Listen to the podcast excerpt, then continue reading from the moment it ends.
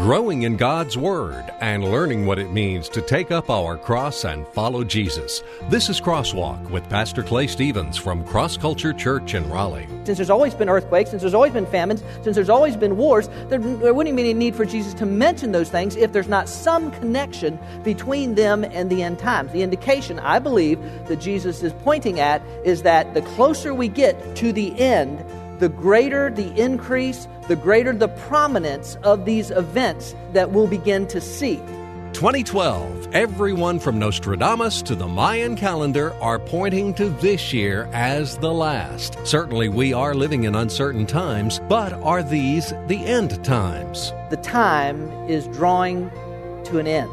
We're close. I'm telling you, we're close. And we need to hear this.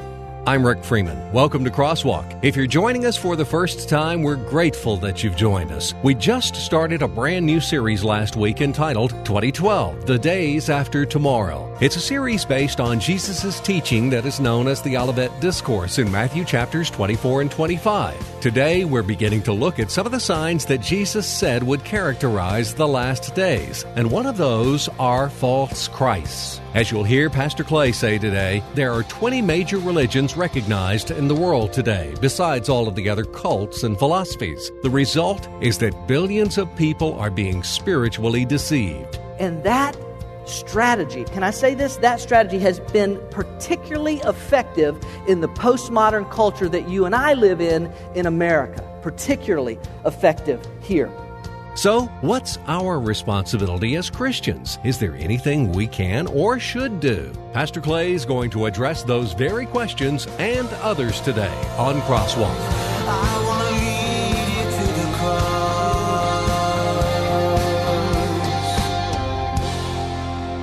Jesus came out from the temple, was going away, when his disciples came up to point out the temple buildings to him. And he said to them, Do you not see all these things? Truly I say to you, not one stone here will be left upon another, which will not be torn down. As he was sitting on the Mount of Olives, the disciples came to him privately, saying, Tell us, when will these things happen? And what will be the sign of your coming and of the end of the age? And Jesus answered and said to them, See to it that no one misleads you. For many will come in my name, saying, I am the Christ, and will mislead many. You'll be hearing of wars and rumors of wars. See that you are not frightened, for those things must take place, but that is not yet the end. For nation will rise against nation, and kingdom against kingdom and in various places there will be famines and earthquakes. But all these things are merely the beginning of birth pangs. Then they will deliver you to tribulation and will kill you, and you will be hated by all nations because of my name. At that time, many will fall away and will betray one another and hate one another. Many false prophets will arise and will mislead many. Because lawlessness is increased, most people's love will grow cold. But the one who endures to the end, he will be saved. This gospel of the kingdom shall be preached in the whole world as a testimony to all the nations, and then the end will come. Matthew chapter 24, verses 1 through 14. This is the second week of our series entitled 2012 The Days After Tomorrow. It's a series based on Jesus' teaching in Matthew's, Matthew chapters 24 and 25. It is teaching, as we talked about last week, it is teaching that is birthed out of a series of questions that Jesus' disciples ask him. Those three questions, which we read a moment ago, look like this. They wanted to know when. When will these things take place? Specifically, when will the destruction of the temple take place that Jesus had talked about first in the tail end of Matthew 23 that we talked about last week, and then in that prediction that no stone will be left upon another. When will that take place? We discussed the answer to that question last week, found in Luke chapter 21. But that event took place in 70 AD, 40 years after Jesus said it would happen. The temple in Jerusalem was completely destroyed when the Roman general Titus sacked the city. So he answered the first question. Second question, they asked about the sign of Christ's return. We will get to that, I promise, farther on in Matthew chapter 24. The third question they asked was about the sign of the end of the age. As I said last week, there is obviously some connection between the second and the third question, but there is a difference between the two, or uh, Matthew seems to be drawing out a difference between those two questions. And it is that question that Jesus begins to deal with first, and that we're going to talk a little bit about this morning. Cindy, my wife, was, has been having some back trouble this week, uh, just some just a lot of pain. And so one day, uh, out of the blue, our oldest grandson, Wyatt, who is uh, about four and a half, said, uh, Nani, I know why your back hurts. And she said, You do? Why does it hurt, Wyatt? He said, Because you're old. wow. Well, like my grandson, uh, Wyatt, I'm going to give it to you straight today. And some of it may not be that comfortable to take. Some of it may not be that pleasant to hear. But you and I need to hear it, ladies and gentlemen. We have to hear it because the time is drawing to an end. We're close. I'm telling you, we're close. And we need to hear this. But I want it to be profitable. I, I, want you to get something out of this. I want you to, to, to, even though it may be hard at some of this to hear, and I don't, I, I want you to get something out of this. I, want, I don't want it to be like the guys on the way to pick up Bill this morning to get the truck and uh, drove, down, driving the street, and here's a guy out. Clearly, he's out exercising, right? It's 32 degrees, 31, 32 degrees. It's freezing cold, but he's got his jogging suit on. He's got his tennis shoes on, you know, and he's going down the street. And I thought, well, man, that guy's, that guy's hardcore. And then as I got up to him, I saw uh, while he's going, he's got, he's got a cigarette he's, he's smoking. And, and I'm thinking, I don't, I don't really think that's going to do any good. Do you? I mean, I, do they can't, does one cancel the other? I, I, I really want this to, to do some, some good. I was noticing uh, I'd never noticed it before, but in, in the hallway out there, um, there's a, a, an emergency defibrillation uh, box. And well, that's obviously great if any of our heart stops in here, um, except there's no defibrillator in the box. So I, I don't know what that's. I really want this to be profitable for you. But it's not always going to be easy to look at. Matthew chapter 24 uh, Jesus begins to lay out some uh, things that we can look for in the end times, some things that will point towards the end times. Now, let me say this because some people would think this. Well, you know, there have always been those things that Jesus describes in there. Those things have kind of always been there. That's true. Which is why it would be pointless for Jesus to mention them if there's not some connection between them and the end times. There'd be no need, since there's always been earthquakes, since there's always been famines, since there's always been wars, there, there wouldn't be any need for Jesus to mention those things if there's not some connection between them and the end times. The indication, I believe, that Jesus is pointing at is that the closer we get to the end, the greater the increase, the greater the prominence of these events that, that we'll begin to see. More and more and more of them as it transpires. As we get closer to the end, we'll see more. So, Jesus starts out, let me give you this, this first idea today, and really it's kind of the only one that we'll get to. But he starts with this idea that one of the indicators, the end times, deceive spiritually. Matthew chapter 24, again, verse 4 and 5 says this Jesus answered and said to them, See to it that no one misleads you. For many will come in my name, saying, I am the Christ, and will mislead many. I think I mentioned this last week, but the word Christ is a Greek word. Now, we, we've, we've translated over into English, but the word Christ is a Greek word that is the same word as the Hebrew word for Messiah, and it means anointed one, it means Savior, it means deliverer in modern vernacular, you could say the one who, who has the answer, the one who's, who's got to pull it all together, the one that can, can get it done. And Jesus said, in the end times, there'll be many of these false Christs who will come along. Many will come in my name.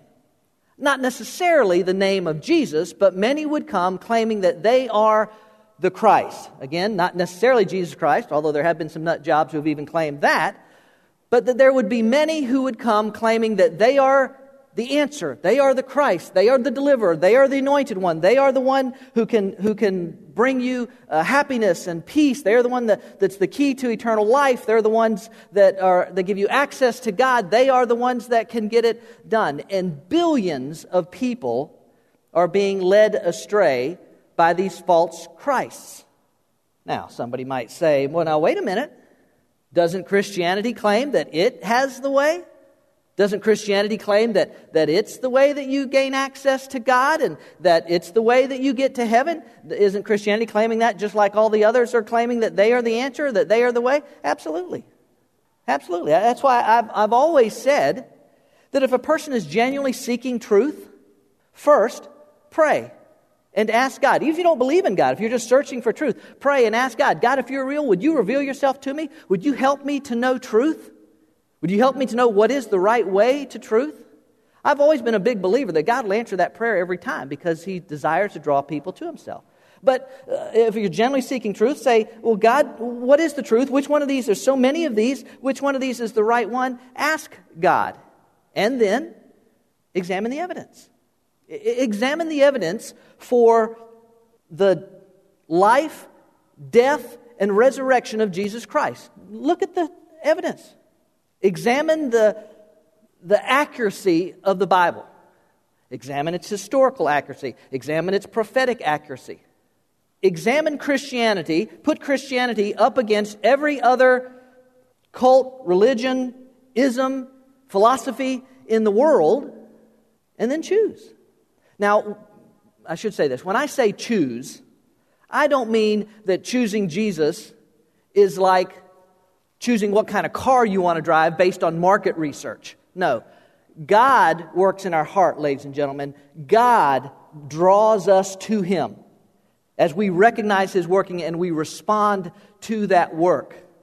But Christianity is not holding a gun to anybody's head. Christianity is not holding a sword to anybody's throat and forcing them to be part of the, the Jesus movement. No.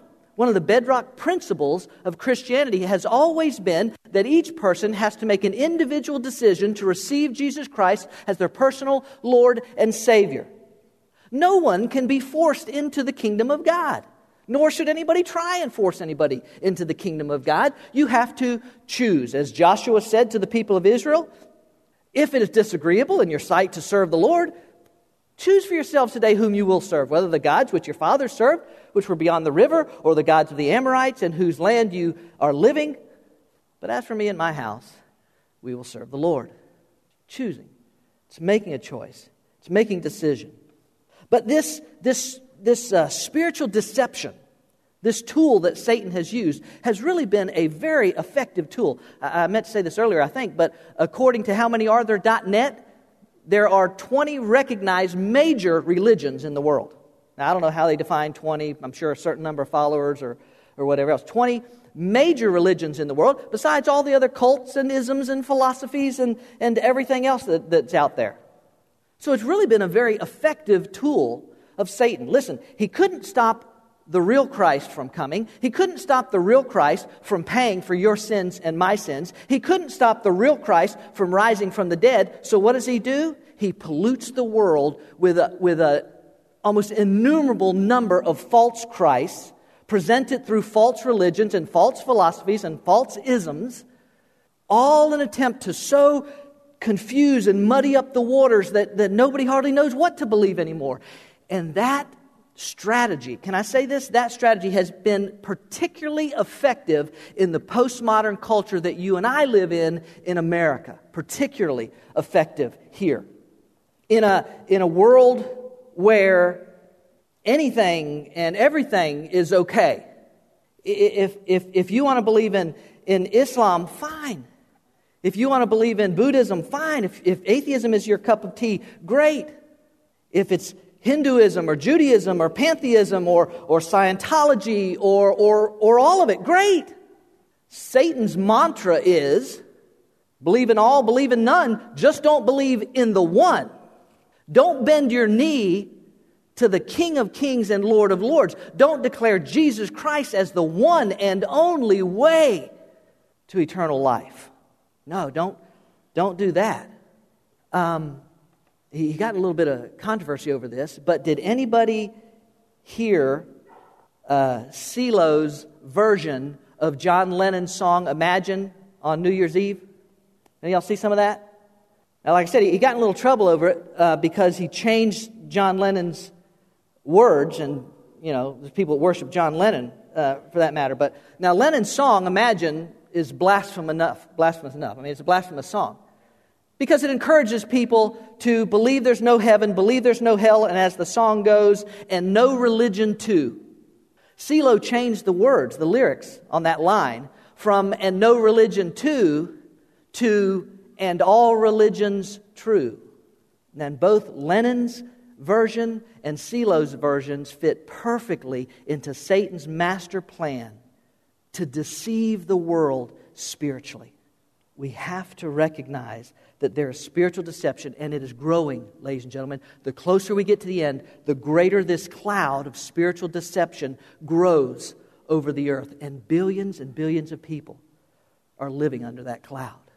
There are more people living on the world, in the world today without a relationship with Jesus than, than there have ever been. Ever. It's kind of depressing, isn't it? All we do, all we work at, all we, we try and be faithful to, all, all we, we give. And there are more lost people in the world today than ever before. So, here's the question. With all the spiritual deception, with all the people living in this, in this cloud of spiritual darkness, how are these people going to hear the truth? How is that darkness going to be penetrated? How is the light of the message of Jesus going to reach them? Are you ready for this? You and me. You and me. We're it. We're the ones. We're the front line.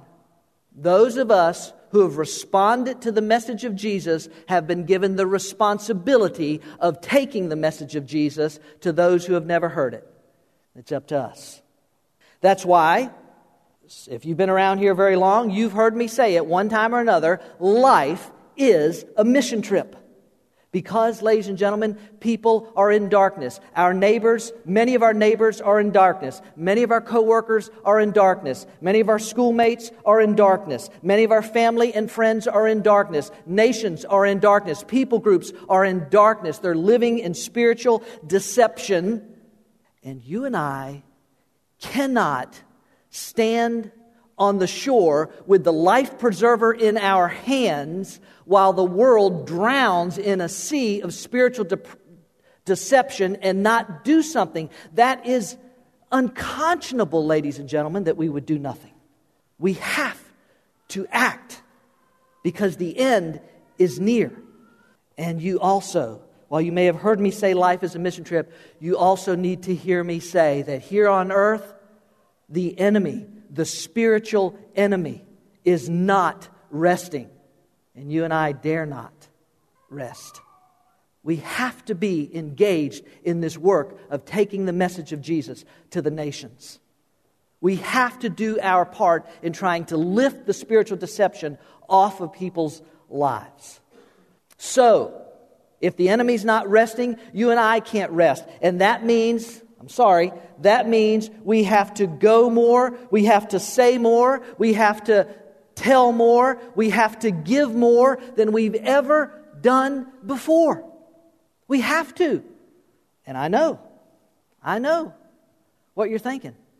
Dude, my schedule's already full. How do I do more? My checkbook's already empty. How do I give more? Well, let's deal with them one at a time. Let's start with the schedule. And I, I, don't pretend that this is a, a cure all, answer all. I'm just, I'm just giving you something that, that I think might be helpful. Let me give you something, what I call the rule of X's when it comes to our schedules. First, you and I need to examine our life and schedule. We need to take a hard and honest look at our schedule and see where we're spending our time. What does it go to? What is it accomplishing? Hey, folks, there are 168 hours in a week. Did you know that? You got 168 of them, same as anybody else, same as the millionaire, same as the guy living sleeping on the street. All of us got 168 hours this week. How much of it is spent on work? How much of it is spent on school? How much of it is spent on our family? How much of it is spent on, on uh, leisure? How much of it is spent in front of the TV? How much of it is spent on the kingdom of God and His work? Now, there's no expectation that you and I uh, quit our jobs. God wants us to earn a living, He wants us to spend time with our family. Education is certainly a good thing. But we need to examine our schedule and see, in light of this commandment to take the gospel to the world, to the nations around us, in light of that, what does my schedule look like? And is, and is it a reflection of that? We need to examine our life and schedule. Second, we need an extreme approach to our life and schedule. As I said, Nothing wrong with working a job. We got nothing wrong going to school. That's a good thing. Nothing wrong spending time in our family. Recreation, leisure, all those kind of things are, are needed. But the truth is, Jesus seems to be pretty clear that there should be a priority for the kingdom of God. Jesus says this in Luke chapter 9 some of you may recognize this as our theme verse for Cross Culture Church, but Jesus said, If anyone wishes to come after me, he must deny himself, herself. Uh, he must deny himself and take up his cross daily and follow me. Notice the emphasis on daily participation in the work of the kingdom. Jesus also said this one, maybe familiar with this one, Matthew chapter 6 and verse 33. But seek first his kingdom and his righteousness, and all these things will be added to you. All these things in context of Matthew 6 33 are food and clothing and shelter, the necessities of life that, that we all need. But seek first the kingdom of God and his righteousness, and all these things will be added unto you. Now, again, there's no expectation on God's part that we sell all of our possessions, go move into a monastery, read the Bible 18 hours a day, and sing Gregorian chants for the other six hours. But where is the priority in my life? What does that look like? What does my schedule look like? If there's no expectation necessarily that, I, I mean, I've got to move into a monastery, but yet clearly Jesus puts this, this priority on the kingdom of God. Uh, so, so how, how, do, how, do I, how do I jive those two? Well, ladies and gentlemen, the answer is an understanding that our time for the kingdom of God and our time for everything else in our life are not mutually exclusive. No, it, while I'm at work, while I'm at school, while I'm uh, going to dinner at a restaurant, while I'm, I'm, I'm, I'm living with that idea that life is a mission trip and I'm actively seeking and thinking about God's kingdom purposes and how I fit into those and how He can even, perhaps even use me with this waiter or this student that's sitting beside me at lunch, or the coworker in the next cubicle over. It's understanding that those two mesh together. That's how the kingdom of God stays a priority in my life, even while I'm doing all of those other things. So, we need to get an extreme look. Now, by the way, let me say this it's extreme from our perspective, it's extreme from the world's perspective, but it's not extreme from God's perspective. Can I say that? Is that okay? I said some of this stuff is not easy to hear. But God doesn't make any secret of his expectations on the life of a follower of Jesus Christ. He doesn't hide it. It's not a bait and switch game. No, he says, if you want to come after me, you have to deny yourself and take up your cross. You have to, in other words, an instrument, you got to die to yourself if you want to follow me. That's, that's a pretty high expectation, and God doesn't try and hide it at any point. But it's, it's a high expectation, it's an extreme expectation from the world's perspective. You see, the world doesn't mind safe Christianity. Do you know what I mean by that? The world, and Satan for that matter, doesn't mind if we sit in our little pews and sing our little songs and never risk very little of anything for the kingdom of God. And sadly, much of the Christian world has embraced that little idea. No, God has called us to be radical with our faith, He's called us to be extreme. And we need to look at our schedules in that way. Uh, third, we need to exclude some things from our life and schedule. Let me say again nothing wrong with working, school, family, all, all of those things. But there are some things in our life that may need to be excluded. Can I say that to you? Well, I just did, whether I can or not. Now, I'm not about to sit here and trying to define for each one of you what those things are. But let me give you an example. Some of you know this. I've talked about it before. Come out of the past, Clay. Stop living in the past. But I used to be a top ranked tennis player in the state of Florida. Some of you know that I was chasing a, a top 10 state ranking in mixed doubles in the state of Florida. I wanted to be ranked in the top 10 before I was 30 years of age. A goal which I achieved. Thank you very much. A goal which I achieved sixth, sixth, excuse me, in the state of Florida. Nothing wrong with tennis, is there? Okay, the shorts were a little high when I played, but other than that. Nothing wrong with tennis. Nothing wrong with chasing goals. Nothing wrong with, with reaching particular uh, ambitions and goals and things that you have. Nothing wrong with those things unless they begin to interfere with the work of the kingdom, unless they interfere with your full potential for the work of the kingdom. And, ladies and gentlemen, that's, that's what's wrong. That's when it becomes wrong, when it begins to hinder my full potential in the work of the kingdom of God. And I had to walk away from it. There may be some things that need to be excluded from your life and your schedule. But you gotta you gotta decide that. You gotta look at it honestly. You gotta examine it. You gotta you gotta decide you're gonna get extreme about this, and there may be some things that need to be excluded. And then one more. Execute a plan for your life and schedule. Okay? All right, I'm just gonna say it. All the shoulda, coulda, and wouldas in the world aren't doing you or the kingdom of God any good. All the, yeah, I know I need to start, oh, yeah, I, I, I keep meaning to, all the, listen, at some point we got to make up our mind. The kingdom of God is more important than anything else in my life. The kingdom of God is, is more important than anything I could possibly achieve. Listen, that, that tennis thing, somewhere in my in a closet, somewhere in a magazine, in a closet, in my house, is a page on that magazine that has a listing of the top 10 uh, ranked teams in the state, and somewhere on there, my name is on there. But that doesn't even begin to compare with what it's like, ladies and gentlemen, to change an eternal destiny. It, it, it can't even be spoken in the same breath. You got to execute. You got to do something. Sooner or later, you got to stop making excuses and begin to execute. Last year, I, I got a motorcycle. Most of y'all probably know that.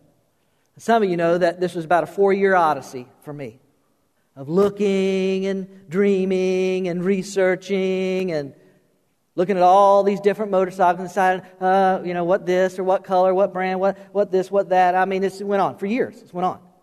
One day, my son Todd was over at the house, and he's a motorcycle guy. He got, had motorcycles and all that sort of thing. And uh, and so he came in, and I wanted to show him a picture of the, whatever the latest motorcycle was that I was, that I was looking at and that I was excited about. And, uh, and so I said, Todd, come here. I said, What do you think about this motor? What do you think about this one? Which I had done many times before. And he looked at, he looked at me and he said, Dad, it's time to pull the trigger or put the gun down. Ladies and gentlemen, it's time for us to pull the trigger on making the kingdom of God the priority of our life. We've got to say, I don't know how long my life is going to be, but starting today in 2012, I'm going to execute a plan for my life. I'm going to ask God what needs to be excluded, if anything does. I'm going to seek out wisdom if I need to do that, but I'm going to establish some, some priorities in my life in the kingdom of God. Wow, I got to close, but I got to say a little bit more to you. We're going to be a little late today. I got to say it. Okay, so there you go. That answers the question. At least, at least it's something to make you think about that question. My, my schedule's already full. How do I do more? As to the second question, my checkbook's already empty. How do I give more? That's the one, quite honestly, that I don't like to talk about. But we need to. Let me say, as far as the ministries of Cross Culture Church are concerned, ladies and gentlemen, all that's necessary is for you and I to do what God has asked each one of us to do as His followers to give a tithe of our income. If we do that, we'll be fine as a church. God makes provision for his people when his people are simply faithful to give back what he's asked us to give back. But let me share with you an idea in closing, real quickly, that, that we're excited about uh, because we see the potential of what can happen as a result of it. And this is in relation to that Lottie Moon Christmas offering that I mentioned earlier. Uh, as, as, uh, as some of you know, it's taken up each year by churches all over America. It's named in honor of Lottie Moon, who was a pioneer missionary to China. I know you've heard this, some of you have heard this before. It's taken up, I believe, at Christmas time because she died on Christmas Eve essentially of starvation, having given all of her food away during a severe famine in China. I think it's also taken up at Christmas time because it's just the season of giving. And, and, and it celebrates the greatest gift ever given, God's Son, to us. But practically speaking, it's a tough time of year to take up an offering. I mean, you responded in an amazing way this year, but let's be honest, it's a tough time of year to take up an offering. We're, we're buying gifts, we're buying presents for family and, and friends. Many people are traveling, you're cooking, and there, there's all kinds of expenses. And money, money's tight all the time, but it seems like at Christmas time it's particularly tight. So it's difficult for people to give. And oftentimes, many people say, I'd love to give more, but we just don't think we have the financial resources to do so. Remember, we gotta, we gotta say more, go more, do more, and give more because the enemy is not sleeping. He's not resting. So we've come up with something that we call, that we want to call here at Cross Culture Church 12, 12, 12. This is specifically, now this has nothing to do with my tithe for the ministries of this church, but specifically in regards to this international mission offering that, ta- that we take up each year, we have taken up traditionally each year at Christmas. Here's what we want to, ch- want to ask you to do, to consider doing. Each family, and a family can be one person, a family can be a couple, a family can be, you know, with 67 kids, whatever the case may be. But each family that will take this up would give $12 a month for 12 months in 2012. See how that works? Clever, right? 12, 12, 12. $12 a month for 12 months in 2012. Each family that does that, each person, individual, whatever the case may be, at the end of 2012 will have given $144, if my math is correct, $144 to the International Mission Offering. Which I can tell you this, and I have no idea what people give anytime here at Crossroads. I don't look at any given record, but I can tell you this based on national averages, $144 per family is far, far above the average giving.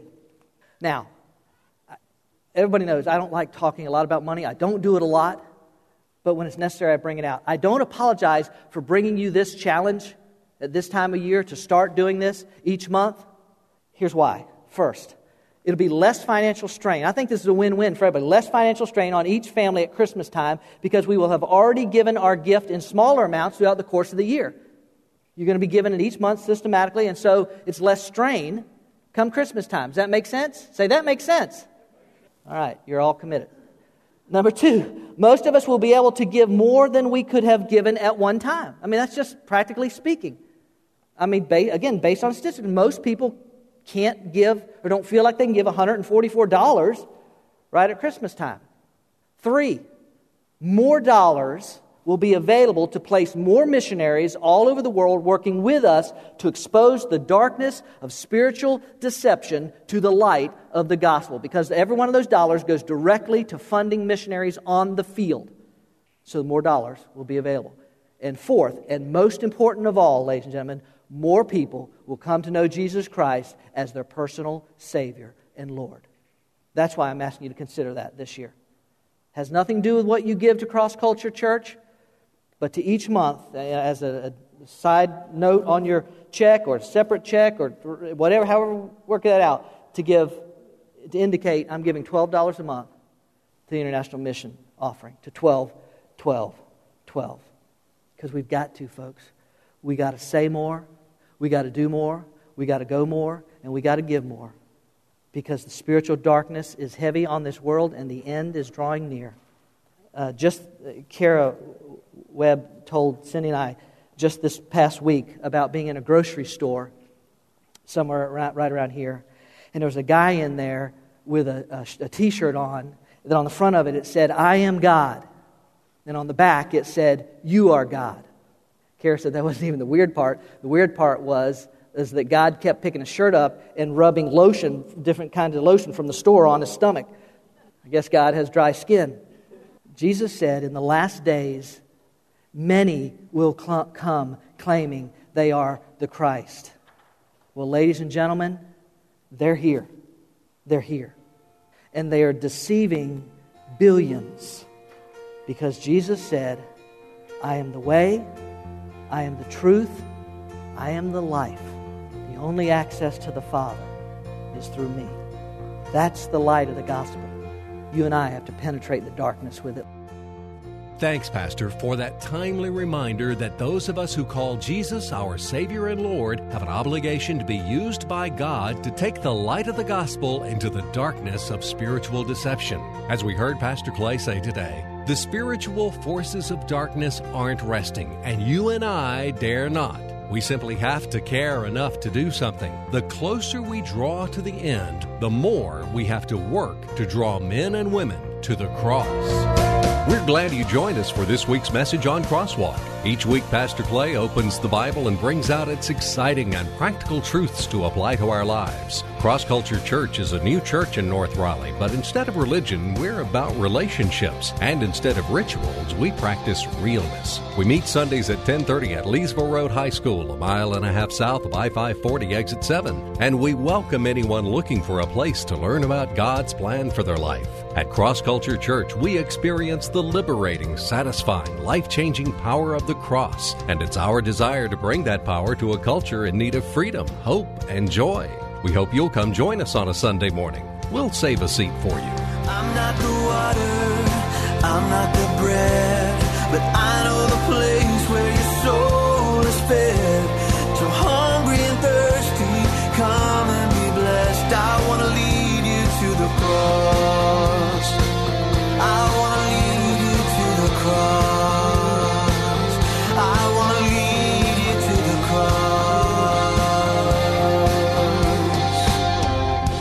Culture Church, taking the cross to our culture and taking our culture to the cross. Visit us online at crossculturelife.org.